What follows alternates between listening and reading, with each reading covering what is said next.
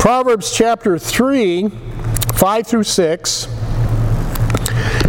where it says, Trust in the Lord with all thine heart, and lean not unto thine own understanding. In all thy ways acknowledge him, and he shall direct thy paths. And what so I've kind of gotten off a, a, little bit of a branch study, and that is uh, what are some of the expected results of trusting in the Lord? If, if somebody has truly indeed trusted in the Lord with all their hearts, what are some of the uh, blessings? What are some of the expectations? What are the what are some of the things that we can experience from doing so if we do commit ourselves to the Lord? Uh, one, we can uh, expect guidance and direction in our life as we look to His Word for, for um, guidance. It says it right there in verse 6 of chapter 3 of Proverbs. Uh, there's also a greater potential for happiness, a greater potential for blessing, because it is a really living a righteous life is really the better life to live on this planet. I don't care what those folks out there are trying to tell you.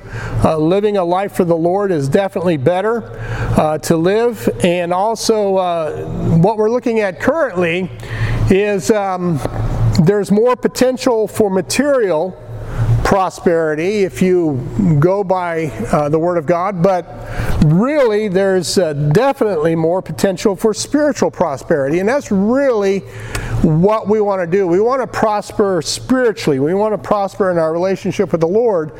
And we can do that even though God may bless us materially, you know, uh, we have to keep a right heart attitude uh, and look at those material things as uh, being stewards of those things. And if we go, if we do so biblically, then there is spiritual prosperity also promised. And that's what we're kind of looking at uh, right now is uh, some points, some principles that uh, what you know what is our heart attitude towards these things that God has blessed us with in a material sense. So I've listed these eight things up here. Uh, honor the Lord with our wealth. Remember, wisdom has more value in life than wealth. Remember, righteous living pays bigger dividends than wealth. Uh, remember, fearing God is our true treasure in life. All of those things relate to honoring the Lord. And then we're starting to look at things that relate to our attitude uh, toward one another uh, and uh, our attitude towards things. So, the, I think what we looked at last week was uh, being diligent is the path to prosperity. I mean, God does not reward laziness, right? And uh, in fact, He speaks against slothfulness and the sluggard and all that. But those who are diligent, uh, there is that promise of uh, prosperity. Diligent in you know the, the material things in life but also we need to be diligent in the spiritual things in life you know you're not going to know your word unless you do what read it, study it, memorize it, pray. So it takes diligence. It takes effort. It takes work on our part. Also, I think uh, I think this is where I got to is recognize the limitations of wealth. You know, certain things like you know, money's not going to buy you buy you out of death right? Nobody's going to be able to escape that. No amount of money is going to be, and this country spends billions of dollars on that on that very thing. Um, just certain limitations and um, I think I almost got all the way through this. I think I had to cut it off because I do have a tendency to become long winded. That's when everybody says amen. Oh. Okay, all right. We didn't know you were done talking. so I, I want to conclude this. I only have one little point. I don't know if I hit it or not, but I just want to bring up this one last point and then we'll get into these other two points maybe. Uh, one, concerning the limitations of wealth. I mean, we all recognize there's limitations uh, to wealth, and um, the last thing I think I want to mention is um, money. One of the limitations on wealth is uh, money uh, cannot be trusted in. Right? Money cannot be trusted in, and money will often lead to one's downfall. So that's a limitation on money. You can't really trust in it, but yet, don't we kind of find ourselves doing just that at times? We find ourselves trusting in our investments, trusting in our bank account, trusting in our paychecks. We do. We find ourselves. You gotta have, you gotta have money to. You gotta have money, but You've got to have money. You're absolutely right, but there are some folks who put their faith in that money. And that's what we got to be careful of. We got to, well, I've got all these investments, I'll be okay. You know, I've got this, I bought gold, so I'll be okay. You know, you see that on television all the time. They, they, they play to your fears and try to bolster your security if you go with such fund or if you get this or that. So you got to be careful. Uh, Proverbs 11:28 says, "He that trusteth in his riches shall fall." but the righteous shall flourish as a branch. So you got to be careful. Don't put your faith in something that's temporal, something that has limitations. Uh, this was Paul's warning to the wealthy in the church when he wrote to Timothy, who was the pastor of uh, the church there in Ephesus. In 1 Timothy 6 9 through 10, Paul says, But they that will be rich, fall into temptation and a snare and into many foolish and hurtful lusts, which drown men in destruction and perdition for the love of money. And that's the problem, is the root of all evil. So it's money that's not the root of all evil, it's that love, or putting your faith in that money that is the root of all evil, which while some coveted after, they have erred from the faith and pierced themselves through with many sorrows. So, don't trust in money. Trust in God instead. That's really your better way to go. Proverbs 28 25 says, He that is of proud heart stirreth up strife, but he that putteth his trust in the Lord shall be made fat. And of course, that's that Bible word that talks about being prosperous, both materially and spiritually. So in the Bible, it's good to be fat. So I'm okay, right? Amen. You're not supposed to amen on that one. So, well, I'm in the same boat. Okay, okay. So, riches, uh, something else you got to uh, think about as far as the limitations of, of, of wealth, and, and you see this a lot, at least I do, see this a lot. Uh, remember, or at least realize, that riches and, and, and, and, and poverty are not necessarily permanent conditions in one's life. They're not necessarily permanent conditions in one life. I remember, and at the time when I was a young person, I didn't really understand what this man was trying to tell me. But I remember being married, we had a very young family. I think we just had the one child. And it was really tough at that time with the, the job that I had to make ends meet. Okay? And so I started to fret and I started to worry. And so I went to this friend of mine and I just bore my heart out to him. And this is what he told me. He says, Well, Jeff, he says, right now it may be tough for you, but God's using that to build you up in your trust in Him. Allow Him to do that. He says, because I'm going to tell you, uh, this is a temporary situation. He says, everything in our life is temporary, it doesn't last. I didn't understand at the time what exactly he was telling me, but by golly, he was absolutely right because within a couple of months, two or three months, God put it put in put the opportunity that I got another job that paid a lot better. So all of those concerns and things that I was fretting and worrying over, God took care of. So those things were all temporary. And if you stop and think about it, everything in this life right now is temporary. It is. It's all temporary. It's all temporary. That's what Ecclesiastes chapter turn to Ecclesiastes chapter 3. I think back in the 60s or early 70s they wrote a song using this passage. But look at Ecclesiastes chapter 3. And when you're there, raise your hand. It says, To everything there is a season right?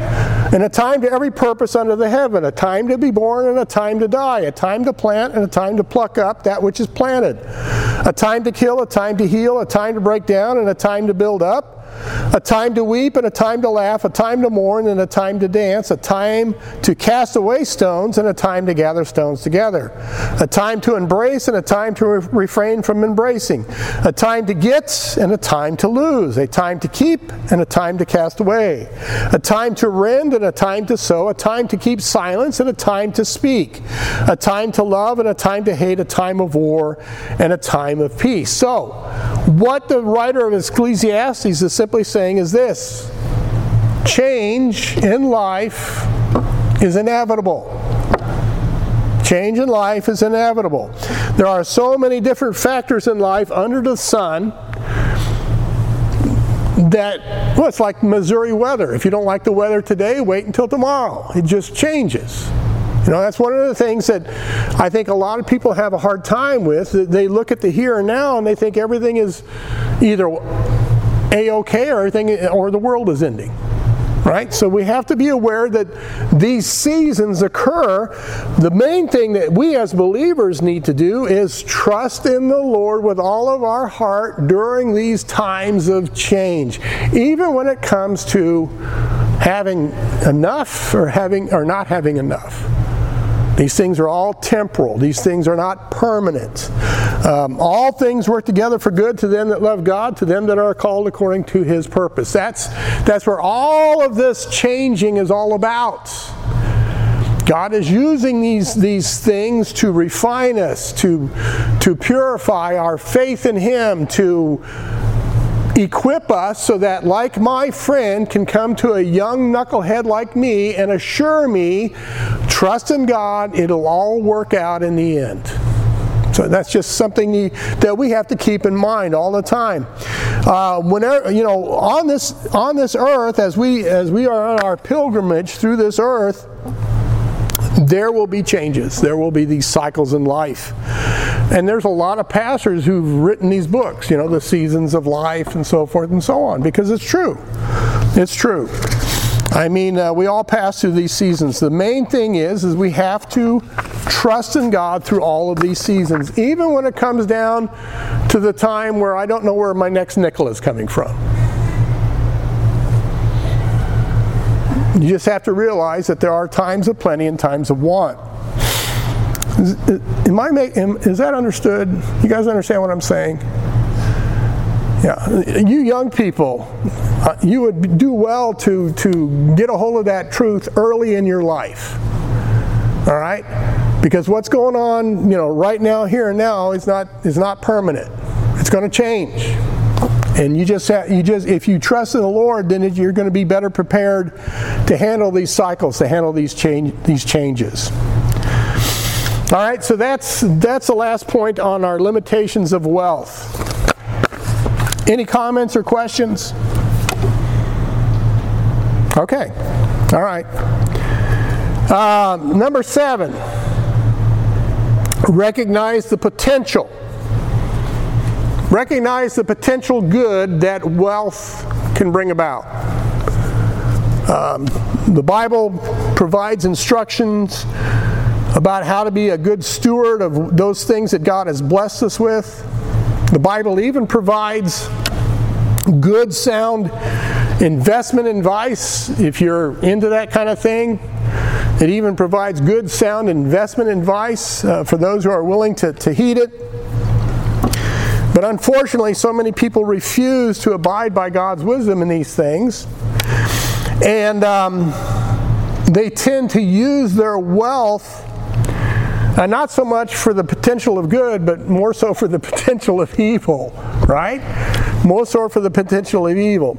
Uh, one of the things that money, that, that's a good thing, all right? One of the things that is a good thing, a good potential of money, is that it can provide a cushion for hard times. It can provide a cushion for hard times to meet those unexpected um, things that happen. You know, if you if you manage your wealth in, in, in such a way that you can provide yourself a cushion, like when the refrigerator goes on the blink, or you need a car repair. You know, um, again, that's one of the things I had to learn as a young man. You know, um, we had a, we had an older model automobile when we were first married, and the tread on my tire was so slick you could see the reflection of your face in it. And so my father in law said, You need to do something about those tires. Well, the problem was, you know, I didn't have the money to take care of it.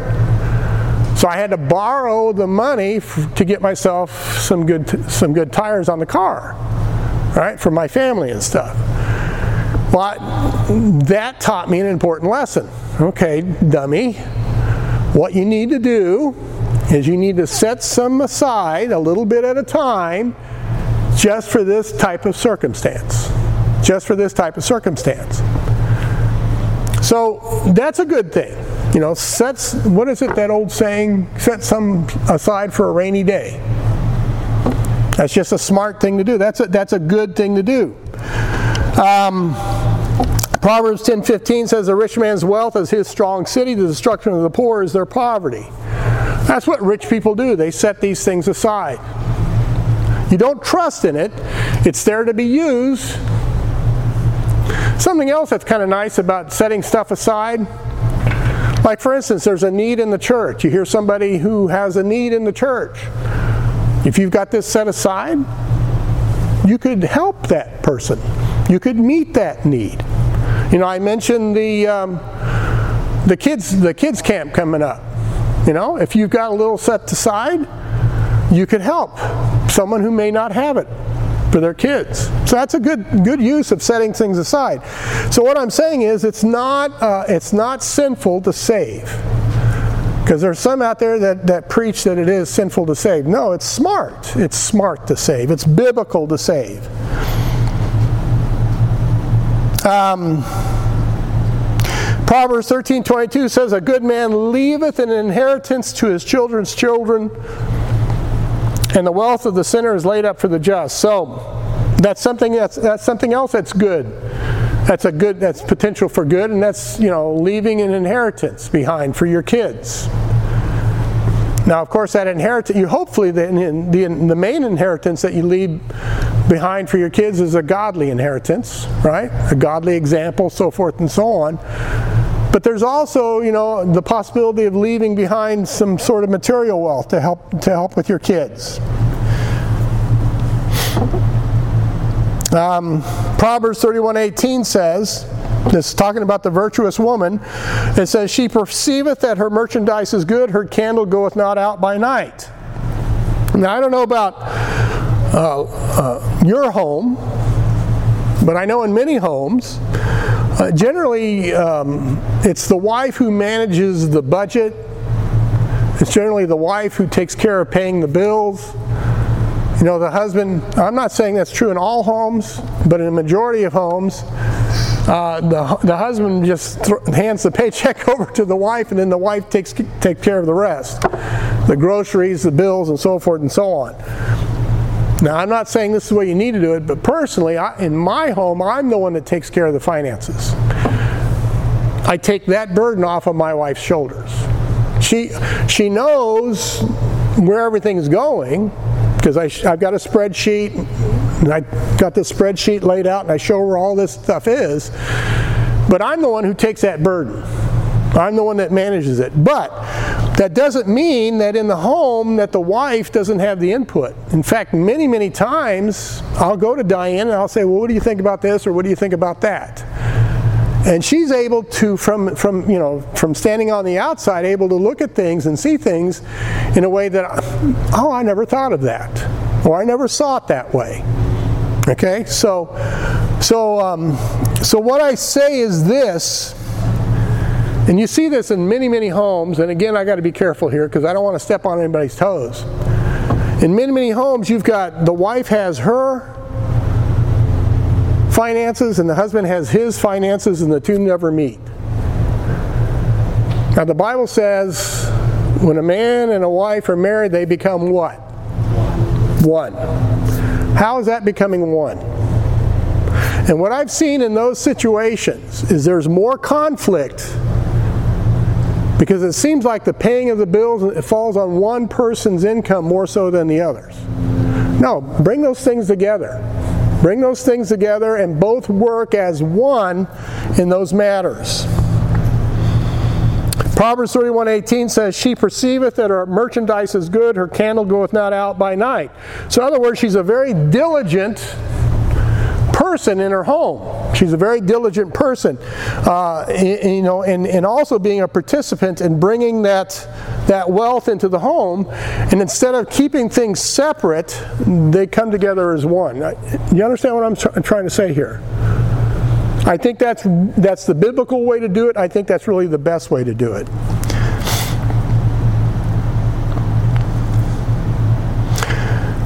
Philippians 4:14 Notwithstanding ye have done well that ye did communicate with my affliction. This is another good uh, potential of good in regards to uh, wealth or money. Uh, the word communicate means to, uh, well, Paul was in prison and um, he was in need. Okay? And so this church in, in Philippi uh, met his need. Now, from all the commentaries that I've read, this church in Philippi really didn't have it.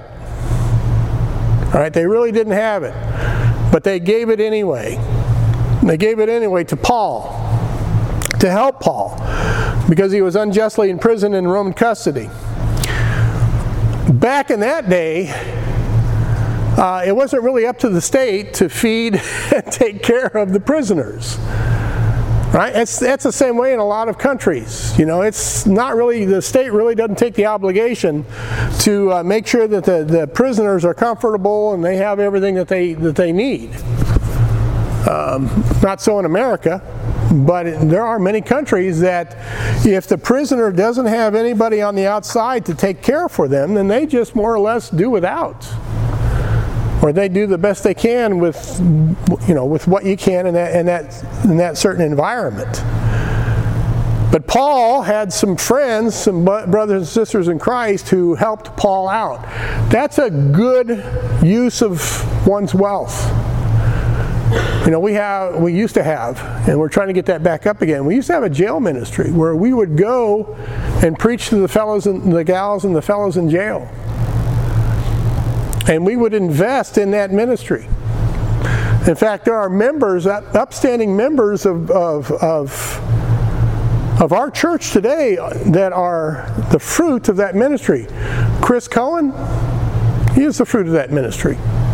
He's one of our deacons. He was he was he was our valedictorian in HBI. Uh, he's led uh, you know some discipleship trips and, or some short-term missionary trips. So that's that's a good investment. That's a good investment.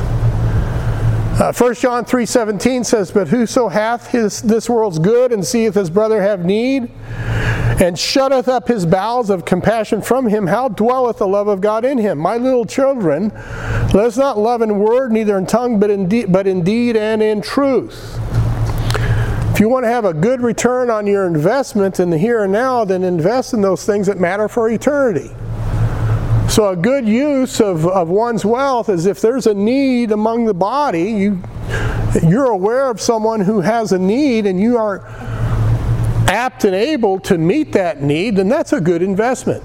You know, you don't need to blow your horn about it or let anybody else know about it. Some people like to do that. But go ahead and meet that need. If God puts that on your heart, you've got the you've got the means to do so. That's a good investment. That's a good investment. That's a good use of of, of uh, wealth. And I, I did a a little bit of a study because I was kind of curious about this. Um, mentioning Paul and the prison and stuff. Um, two or three sources that I read talking about that ancient time. Uh, they said that charity back in Paul's day and even before Paul's day, charity was a was a foreign concept. They just simply didn't have it. They just simply didn't have it uh, in, in, in that pagan culture and that culture in Paul's day and back, um, they thought that if you showed compassion to the needy, you were being foolish with your money. Or you were being foolish with your time. If you showed compassion to a beggar or something like that, uh, you were being foolish. That was a foolish thing to do. You guys ever hear of a man by the name of Plato? Yeah, he's really touted as this really smart guy, right? I mean, he's, he's one of the so called bigwigs that shaped society. Well, Plato and men like him said that a poor man should be left to die if he could no longer work. That's Plato. Yeah, what a guy. He says the poor should go they should they should just perish. If they can't work, then they're not a benefit to society, then just let them perish. Just let them perish.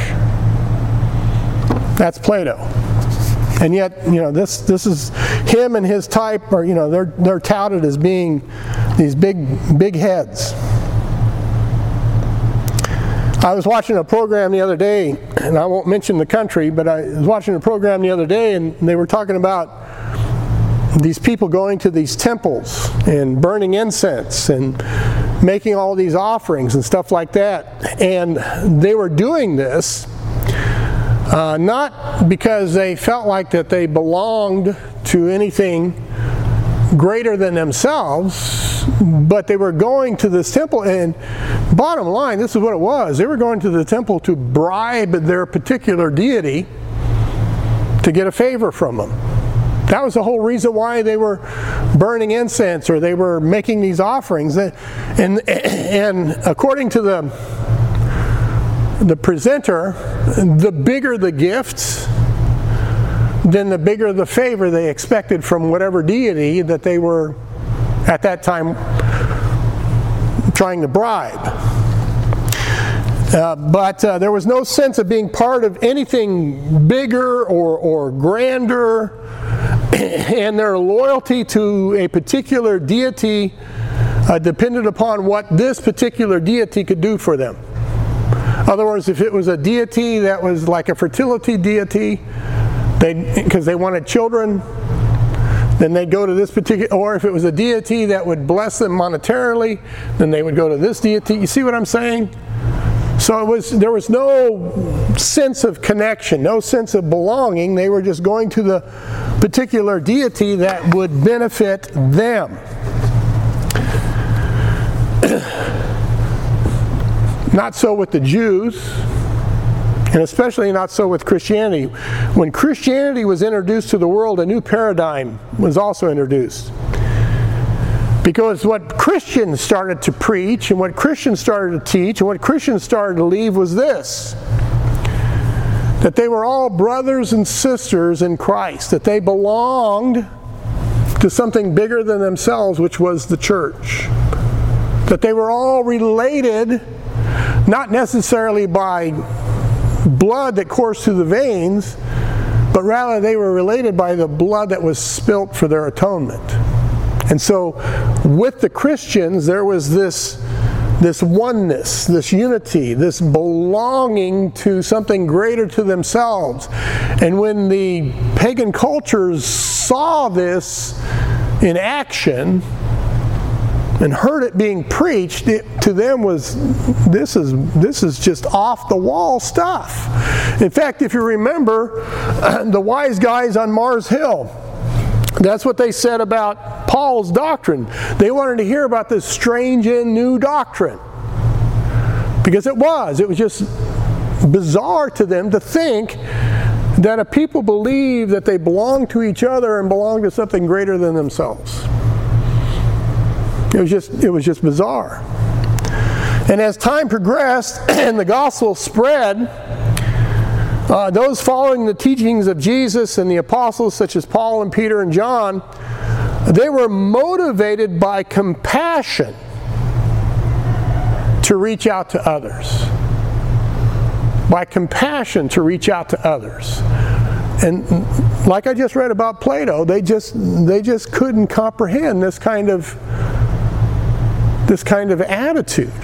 And from this compassion for others, hospitals, orphanages, leprosariums, hospices for the dying, all of these charitable works started to come into being. Started to come into being. And for those who followed Jesus, it was the poor, the sick, the homeless, the prisoner, the unemployed, the stranger, and the dying. They were now made the focus of God's of their love because of God's love for them.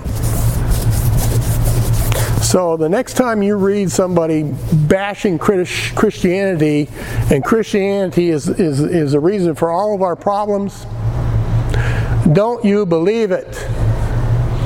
Christianity is what fixes things, not makes things not make things worse. But that's the narrative out there. We're the problem. We're the problem. One of the historians that I read said, a world from which the gospel had been banished would surely be one in which millions more of our fellow men would go unfed, unnursed, unsheltered, and uneducated. And this man was a secular historian. Right? He didn't necessarily claim to be a Christian, but this was a secular historian looking at history by the facts and interpreting history according to the facts. I also looked up this past year, uh, American Christians gave $471 billion to different charities. Even under COVID. Even under COVID, when everybody was locked down and couldn't work and all that kind of stuff. Uh, they gave $471 billion. What a testament. Right? What a testament to the Lord Jesus Christ and His church. Yeah, there's been a few examples of benevolence shown from pagan individuals, but really it's Christianity that all of these charitable works, all these hospitals, all of these institutes of learning which have gone by the wayside, they all find their roots in men and women who were motivated by uh, their, their relationship with Christ. So that's a good, it's a good investment, a good investment. Uh, let's see, what time is it? Okay. Uh, number eight, recognize the potential evil that money can cause in relationships. Any questions or comments on what I just covered? Okay, so you just got grumpy faces on because you're just grumpy, right? Is that what it is? All right. Think about that money I don't have. Yeah, yeah. Um, Sometimes, uh, sometimes uh, money has a tendency to cause um, problems in relationships with others. Is that a true statement? Yeah, yeah, yeah. Sometimes uh, money can cause some um, some hardships in, in in in families. Can cause some cause some evil things to take place. Uh, Proverbs 14:20 says, "The poor is hated even of his own neighbor."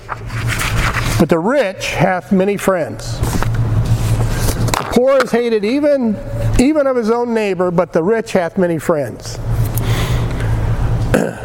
rich people tend to receive more attention than a poor person does. Um, now, first of all, if there's any rich people in here, understand I'm not bashing rich people. I'm just pointing out some things that the Bible says. And just because you're a rich person doesn't necessarily mean you're an evil person. And just because you're a poor person doesn't necessarily mean you're a righteous person. Okay, so I want that understood right up. but it's, it's true. It seems like rich people tend to receive more attention from others than poor people do. A lot of times, and we see this, a lot of times rich people are, are shown favoritism uh, sometimes they, they get special seating, sometimes they're given special privileges, uh, a lot of times they're given public praise. You know, uh, whether they deserve it or not, they're going to get it anyway. Uh, they have an influence upon society simply because they're wealthy and some of those guys, I'm sorry, they shouldn't have the influence on society that they do just because they are wealthy. Just because you're wealthy doesn't necessarily mean you're a good influence on society.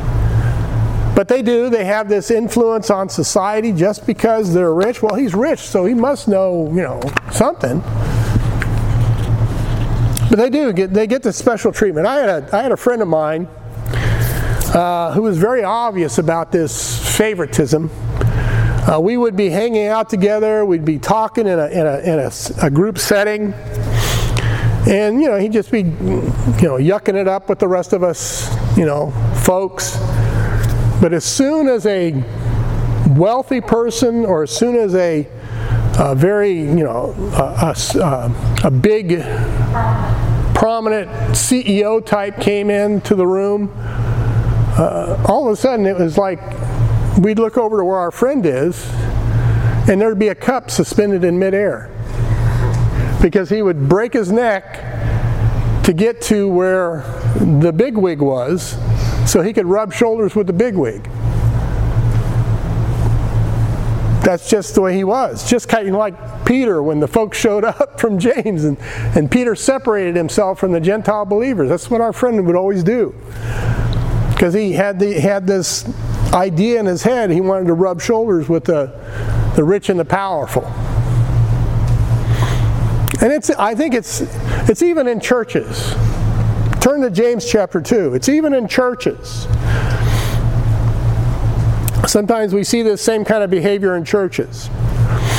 In James chapter 2,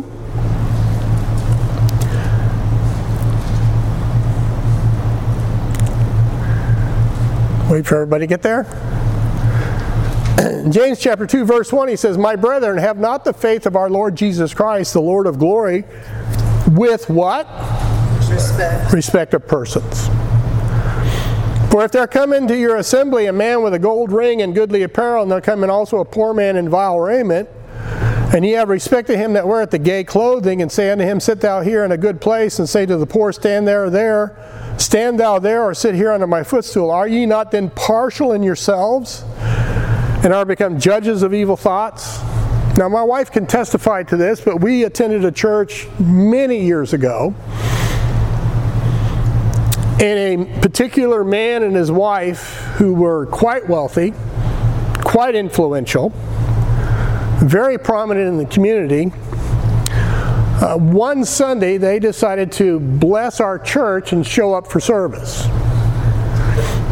So they pulled in front of the church in this big old shiny car, and I was amazed at how many deacons tripped over themselves to get to this door of this car, and they uh, two of them literally fought over who was going to open the door to let these people out. And then even some of the associate pastors fawned all over this couple. Why? That was the one and only time this couple showed up to the church. But why? Because of their wealth, their status.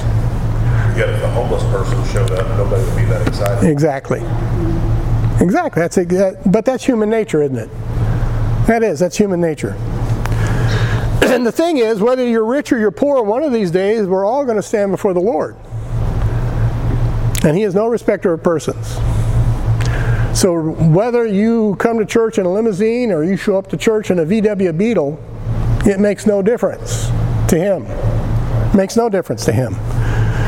Whether rich or poor, one day we will all stand before the Lord. Proverbs 22 2 says, The rich and poor meet together, the Lord is the maker of them all. Ecclesiastes 8 8. Try saying Ecclesiastes when you got. well, never mind. Ecclesiastes 8 8. There is no man that hath power over the Spirit to retain the Spirit, neither hath he power in the day of death, and there is no discharge in that war, neither shall wickedness deliver those that are given to it. There's no respecter of persons with God, and there shouldn't be with us. And there shouldn't be with us. It shouldn't make any difference if you know somebody comes in with a $3,000 Armani suit or somebody comes in with a t-shirt and blue jeans. Shouldn't make any difference. Proverbs 19:4 says, "Wealth maketh many friends, but the poor is separated from his neighbor." they say money opens doors. And it does, doesn't it? Yeah, you grease the palm and that door will open up. Uh, if you're rich, yeah, seems like lots of doors are open up to you. But when it comes to the poor, it's almost like the poor have to practically beat the, the door down. Um, also, if you're rich, uh, for rich people, they got to be careful um, concerning uh, the people who want to be their friends. Uh, the rich always don't seem to be without friends. Always don't seem to be without friends. You remember the story of the prodigal son in Luke 15? Luke 15, 14, and when he had spent all, there arose a mighty famine in that land, and he began to be in want. And he went and joined himself to a citizen of that country, and he sent, sent him into his fields to feed swine. While this young man had all that money, he had all the friends he needed.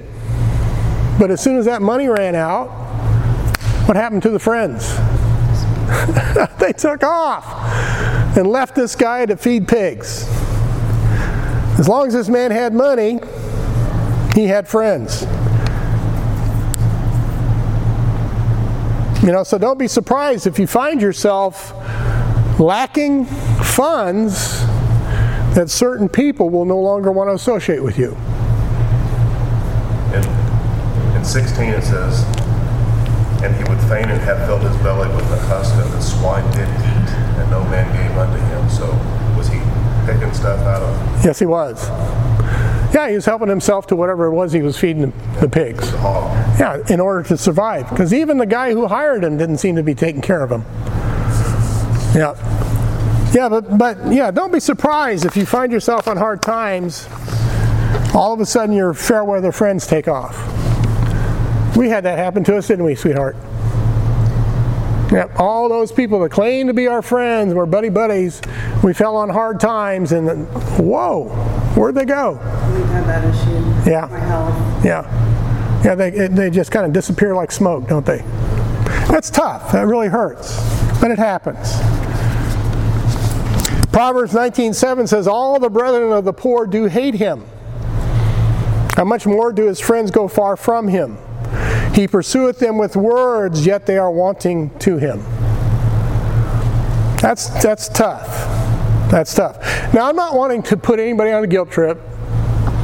And if I have, I, I apologize. Maybe that, maybe that's a spirit. But uh, who of us, and we see them everywhere, who of us at one time or another hasn't seen one of these folks sitting beside the road, like at a stop sign or, or, or a traffic light with a little sign? And who of us hasn't avoided eye contact with them? Am I the only one? I strategically parked my vehicle so the A pillars block it. There you go. You've made my point. yeah, there's I have given before though. yeah, yeah. I understand. I get that. But what I'm saying is, you know, there you know, there's that there's that passage in in the Proverbs. It's so true.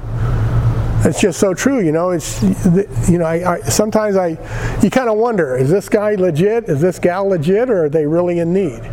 You know, nowadays you really don't know. How about this? Who hasn't uh, received a phone call from a person who is always in need, and every time this person makes a phone call to you, you know that that person's going to ask something from you, right? Because that's the only time you ever hear from this individual is, I need this and I need that. And so if you got caller ID and you see that person's name, you fail to answer the phone. ah, am I the only one? Yeah, it happens. It happens. But that's, you know, that's that's that's another topic, I guess, because there are those, unfortunately, there are those who can be a constant strain on one's compassion and one's generosity. It just seems like they never seem to get it together. It always seems it's one crisis following another crisis. It's like they never seem to get it together. That's that kind of individual. What I'm trying to say, I guess what I want to point is, is, is, is don't let those folks jade you to those who truly need the help. Does that make sense? Because that can happen. If you got that situation in your life, that can harden you against folks who truly need the help. And don't let that do that. Don't, don't, don't let them do that to you. Don't let them do that to you.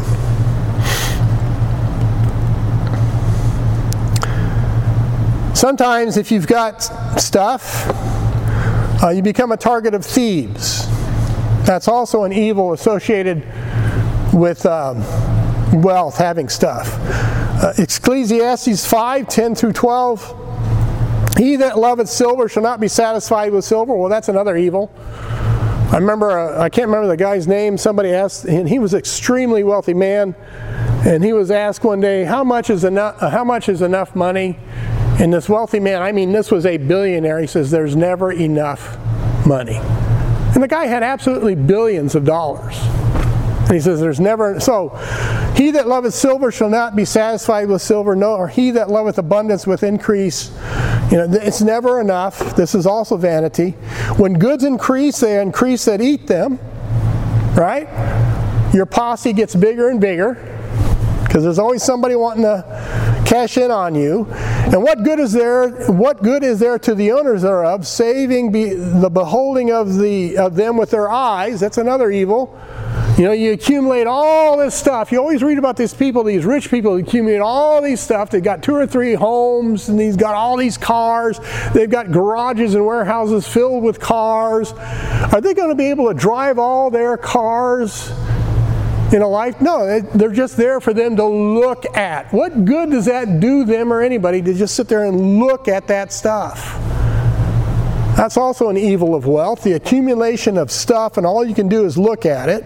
Then he says, The sleep of a laboring man is sweet, whether he eat little or much, but the abundance of the rich will not suffer them to sleep. Why is that? Because they're always worrying about the stuff they have and how they're going to hang on to it and how they can get more. So there's really no peace, no sleep. And they're always afraid of somebody coming to what? Take it away from them. On the average, the, Amer- our, the American people spend 20, $21 billion on security systems. $21 billion on security systems. This is just for the homes. We're not talking businesses and stuff like that. 21, and another statistic that I read, this is kind of unnerving. Every 18 seconds, there's a house in America being burglarized.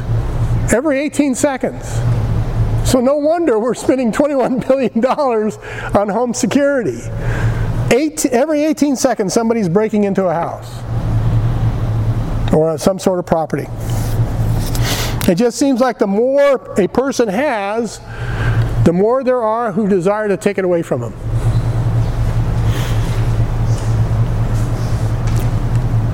Proverbs 13:8, kind of in the same vein. The ransom of, of, a man's life are his riches, but the poor heareth not rebuke. Um, when um, kidnappers choose a target, they choose the poorest, most destitute person on the street to kidnap, don't they? no. No. Who do they choose? Somebody who's wealthy, a, a son or daughter, a man or woman who's wealthy. You know, when, when business women and businessmen go out on trips to foreign countries, especially certain foreign countries, they're always told keep your head on a swivel, always be alert, be careful where you go, what you do. Why is that? Because there are groups of people, you know, splinter groups, whatever, who target rich business persons to kidnap them to try to get their companies to give them a ransom so they can fund whatever splinter group they are. Did you? Yeah, I saw something uh, not too long ago on, on Reddit, and it was the question: Okay, rich people, what is something that to you is common, but to people that aren't rich would be just unheard of? And they said kidnapping insurance. Yeah, kidnapping insurance. Just yep. It's crazy. It is crazy, but that's who they target. I mean, they're not gonna they're not gonna pick some derelict up off the street and, and expect ransom from him. No, they're gonna go for, they're gonna go for the rich. They're gonna go with Yeah, they're going to go with somebody who's going to. Can I get to travel for free? Yeah, there you go. Well, maybe not for free, but you probably won't be harassed. Yeah. But that's another thing. If they see Americans, in a lot of mentalities, they figure Americans are all rich. So even Americans, just because of your citizenship, can be you can be a target. So. Uh, Proverbs 28:11, another evil, the rich man is wise in his own conceit, but the poor that hath understanding sear- searcheth him out. Uh, you know, often you'll see this. Uh, often uh, you'll have rich men and rich women. Just because they're rich, they think that everything that comes out of their mouth are gems of wisdom. I could name names, but I'm not going to. We'd be here all day. Okay, you did it for me. Yeah, there are men and women out there who are filthy rich, but it seems like they think everything they say, everybody ought to go, ooh and ah, yeah, that's what we ought to do. No, no, that's not what we ought to do. Um, they have, they also have a tendency to, um, in their own conceit, like you know, what they're all about is the most important thing in the world, and they have no no concern for the regular Joe on the street.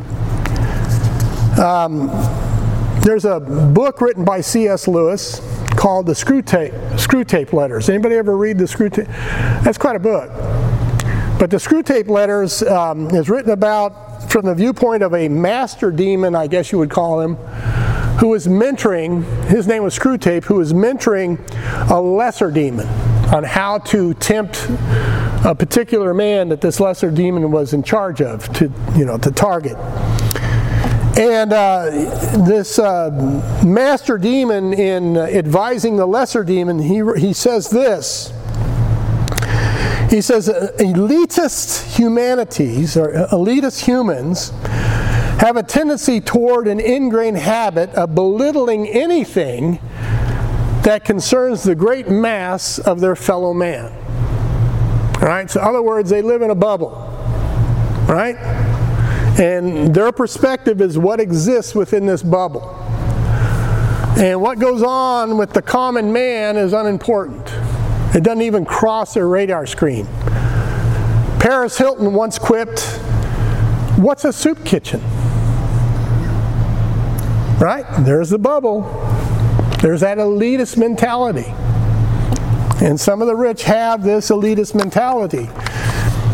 Those who are poor, which would include myself, when we see that or hear that, we see right through that, don't we? Why do you think that is? Because we have not created for ourselves this little insulated bubble of elitism because of our wealth. We see life for what it really is. Whereas they struggle with that.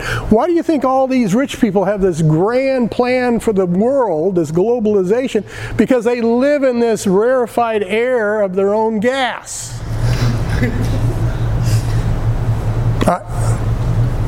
Like the way you ordered that. Yeah, I, that's a soapbox. I have to get off my soapbox. But that's the problem. They don't live in reality. It's where a lot of our po- politicians exist. They think everything, you know, everything that's of importance is right there in Washington. They have no idea what's going on. And those of us who live in the real world, we see right through that, through that um, bubble. okay. Proverbs 22 1. A good name is rather to be chosen than great riches and loving favor rather than silver gold. So it's better to have a, a good reputation rather than all the money in the world. Um, again, talking about the, the wealthy and this conceit that they live in. You guys, it's, it, this is fairly recent history. Surely you remember this. When the COVID pandemic was going on, and uh, we would we would be watching uh, television, certain cer- certain programs. I don't spend a lot of time with them, but I kind of sail through them just to kind of see. Okay, this is what's going on with this kind. But uh, during the COVID pandemic, I remember watching the celebrities, the beautiful people how they were all spouting such things of how tough it was during the lockdown and how hard it was uh, for them during the, uh, the, the, the, lockdown. And they were, you know, encouraging the masses, you know, to hang in there. We're all in this together kind of shtick. And yet, a lot of these beautiful people, a lot of these celebrities, they weren't locked down in a little three room apartment. They were locked down in a 20 room mansion with their own pool and their own staff. But yet we're, all, we're in all this together kind of stuff. In fact, one of our favorite politicians is uh, recorded in having her hair done in a salon without a mask. But we're all in this together. That's that rarefied bubble they live in. Okay, enough of that. Proverbs 13, 7, 13, verse 7 says, There is that maketh himself rich, yet hath nothing. There is that maketh himself poor, yet hath great riches. You know, there. You know, the the rich people. I, I got to be careful. Those who have the wrong biblical perspective about wealth. Let me put it that way because not all rich people fit into this, but those who have the wrong biblical perspective about life in general uh, have this tendency to make themselves appear to be something that they're really not. And so, um, you know, they, they do all this boasting and all this bragging, and yet they, they're really very shallow, not happy it's all pretend. They live in a pretend world. That, that, is, a, that is a danger of a wrong, hard attitude toward wealth. That is a danger. You create yourself this make, make believe world. And this applies not only to the wealthy, it applies to politicians, it even applies to some pastors. It even applies to pastors. They also have a tendency to lord over people. Proverbs 22 7, the rich ruleth over the poor, and the borrower is servant to the lender. Sometimes, just because a person has more than another, they feel as though they have the right to lord over other people. We kind of see that going on right now in this world. One of the most, uh, one of the, you know, there's two ways to gain control over people either brute, brute force or you get a hold of their purse spring, uh, their purse strings. You either control them physically through brute force or you can control them by their money. Control them by their money. Um, credit card abuse. People become enslaved to their credit card co- uh, companies. They get themselves so deep into debt that there's just no way of extricating themselves from it. Um, financial institutions will loan. They will loan money to po- folks that they know that these folks can't possibly make the make the payments, but they'll do it anyway. Debt, Jeff, where you get a difference between uh, interest and usury. Yeah. In fact, there's usury laws just for that very reason. Yep, just for that very reason, there's usury laws. You know, let me bounce off of that. I have a client in the financial industry that charges 657% interest on their loans because they are not bound by the usury laws because they run off of Indian reservations. Wow. So you talk about a thousand dollar loan will cost yeah. six thousand dollars. Yeah. Wow. That's amazing. That they're even getting away with that. It is. Yeah, that's the reason why usury laws were written. But there's always a way to get around these things, and they know how to do it. They know how to do it. All right, I'm going to have to stop there. Kind of um. But anyway, the main thing is it's so it's so important, even in the matter of what do I keep saying? What is it that God looks on? That's really behind it all, isn't it? It's the hard attitude in all of these things. Uh, whether you have a lot of money or you don't have a lot of money, it's the hard attitude that is so key, that is so vital. And that's what God looks at, that's what God blesses. And I'm going to cover that a little bit in the, my last couple of points because we're almost done with this. But um, that is the main thing is a hard attitude. And and that is the big struggle that we all wrestle with i think is our hard attitude. Because it's so easy for us to get caught up in you know the, the, the flavor of the day or get so caught up in the stress of the need or the want. Uh, so that you know if, you, if you're going to pray anything about yourself pray god always give me the right biblical heart attitude in this matter you know, if there's something going on, that should be the number one um, on your hit parade, parade prayer list. I almost said parade list, hit parade list. That should be the number thing on your prayer list is God, my heart attitude. Uh, I remember when I was going to lose, uh, when they were closing the plant, uh, where I worked for almost 40 years. They're just, they're just going to close the plant. And I do remember, I remember going, you know, we weren't, uh, and they were closing the plant down and people were losing their jobs and, you know, I wasn't sure if I was going to hang around for much longer and so forth and so on. But I remember getting into my little closet, and I just use that in a, you know, in a symbolic way, but getting by myself and and saying, Lord, you know, if I lose my job, if you know, if if you fix it to where you know we're wondering where we're going to get our next meal, I, I said, Lord, I'm going to trust in you with all of that.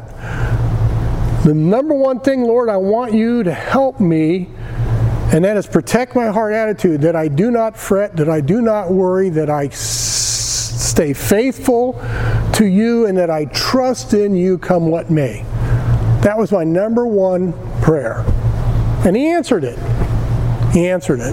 Treat your employer like you do Jesus. Yeah. So, uh, so that's the main thing is your heart attitude. That's that's the whole point of this whole thing, is what is your heart attitude in, in all of these things, in all of these things.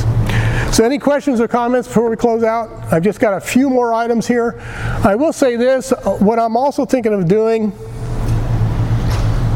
is um, I'm thinking of taking a hiatus. Is that the right word from the book of Proverbs? And I'm thinking about uh, tackling a, another book because I don't want you guys to become weary. Because I know I have a tendency to, to suck all the marrow out of the bone. and I don't want to leave you with a dry, hollow bone.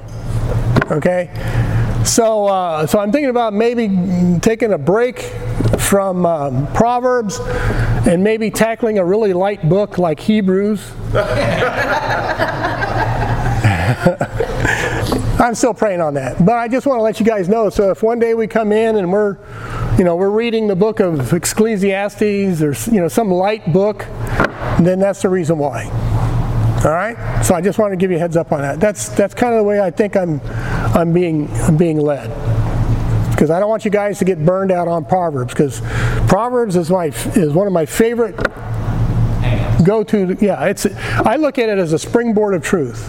I don't know how many times I've read through Proverbs and it's sent me into deeper places in the Word of God. Every time. Yeah, pretty much. So I just don't want you guys to get burned out on that. Does that make sense?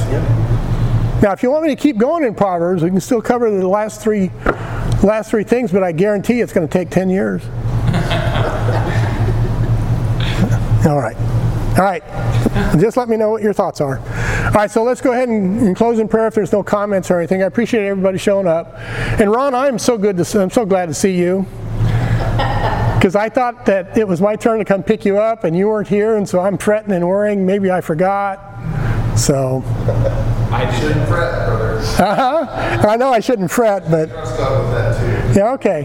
Well, they said you came in with sweat on your brow, so you must have walked here. Okay. All right, let's go ahead and have a word of prayer, and then we'll we'll be dismissed. Father in heaven, we thank you, Lord, for your word and how deep and how rich it is. And Lord, I just. I just scratch the surface with this stuff. I mean, that's that's all I'm able to do right now is just scratch the surface with this stuff. Uh, so, Father in heaven, I, I thank you, Lord, that your word is written in such a way that a that a kid in grade school could understand it.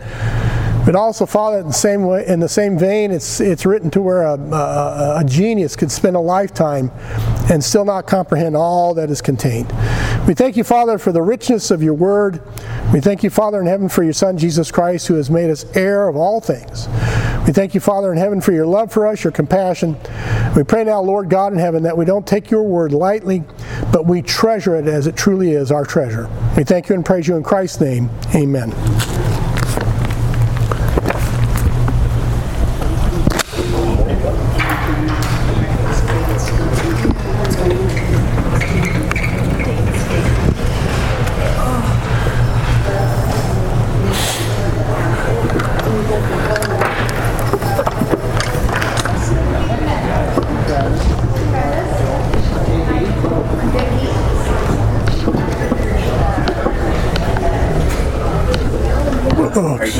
I'm doing well, Matt. How are you doing? Very well. Good.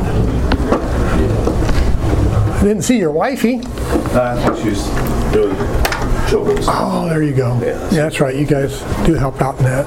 She does that. Oh, she does. I haven't been pressed to this early yet. Okay.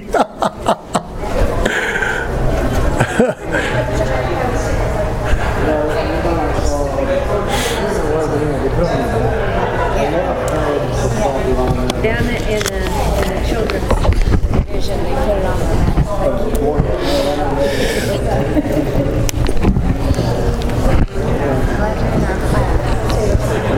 map. Yeah, Yeah, we moved here about a year ago. Uh, he's from Olathe. Seen something. What did you say the name of that book was? Screwtape Screw tape, Screwtape letters, letters. letters by C.S. Lewis. Yeah, it's um, yeah, it's written from a demon's perspective. It's kind of a spooky book, but it's also Scare me then. it's kind of insightful too. It really is. Okay. So, Screwtape screw tape, one word. letters or letters. He's writing a letter to this demon, kind of like Paul wrote letters to the churches. okay. C.S. Lewis. Lewis. Yeah. Yep. Hi, Emmett. How are you, sir? Hi, Emmett. Dot. Yep. Sure enough. So that's that's interesting. Yeah, yeah. So I had an encumbered right hand earlier. okay. yes. Uh, I do. How are you? Good.